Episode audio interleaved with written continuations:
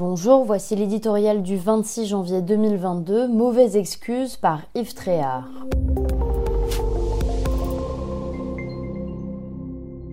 On peut être le maître des horloges sans être celui du temps. Le premier décide de l'heure, c'est facile, factuel et précis.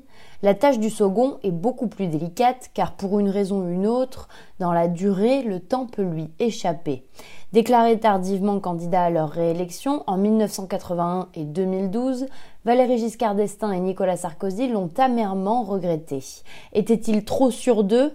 Emmanuel Macron, lui, a prétendu lundi en visite dans la Creuse qu'il avait encore beaucoup de choses à faire avant de dévoiler ses intentions. Certes, personne n'en doute, mais l'excuse relève plus de l'esquive que d'un motif valable.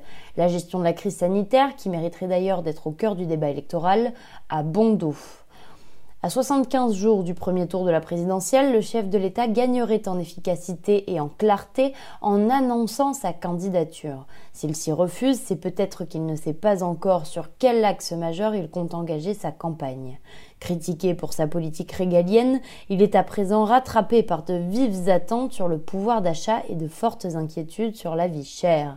Le en même temps qui a montré ses limites lors de ce quinquennat peut-il continuer à servir de mantra? Les sondages commencent à montrer un léger tassement, surtout en popularité. L'avertissement n'est pas anodin à l'heure où de plus en plus de voix dénoncent la vraie fausse campagne du président sortant avec les moyens de l'État. Se pose également la question de sa participation aux confrontations télévisées face à ses concurrents. Elle ne serait pas souhaitée par l'Élysée avant l'entre-deux tours, mais à quel titre le fait du prince?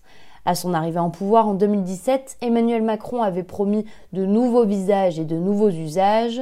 Les premiers n'ont guère brillé et les seconds se font toujours attendre.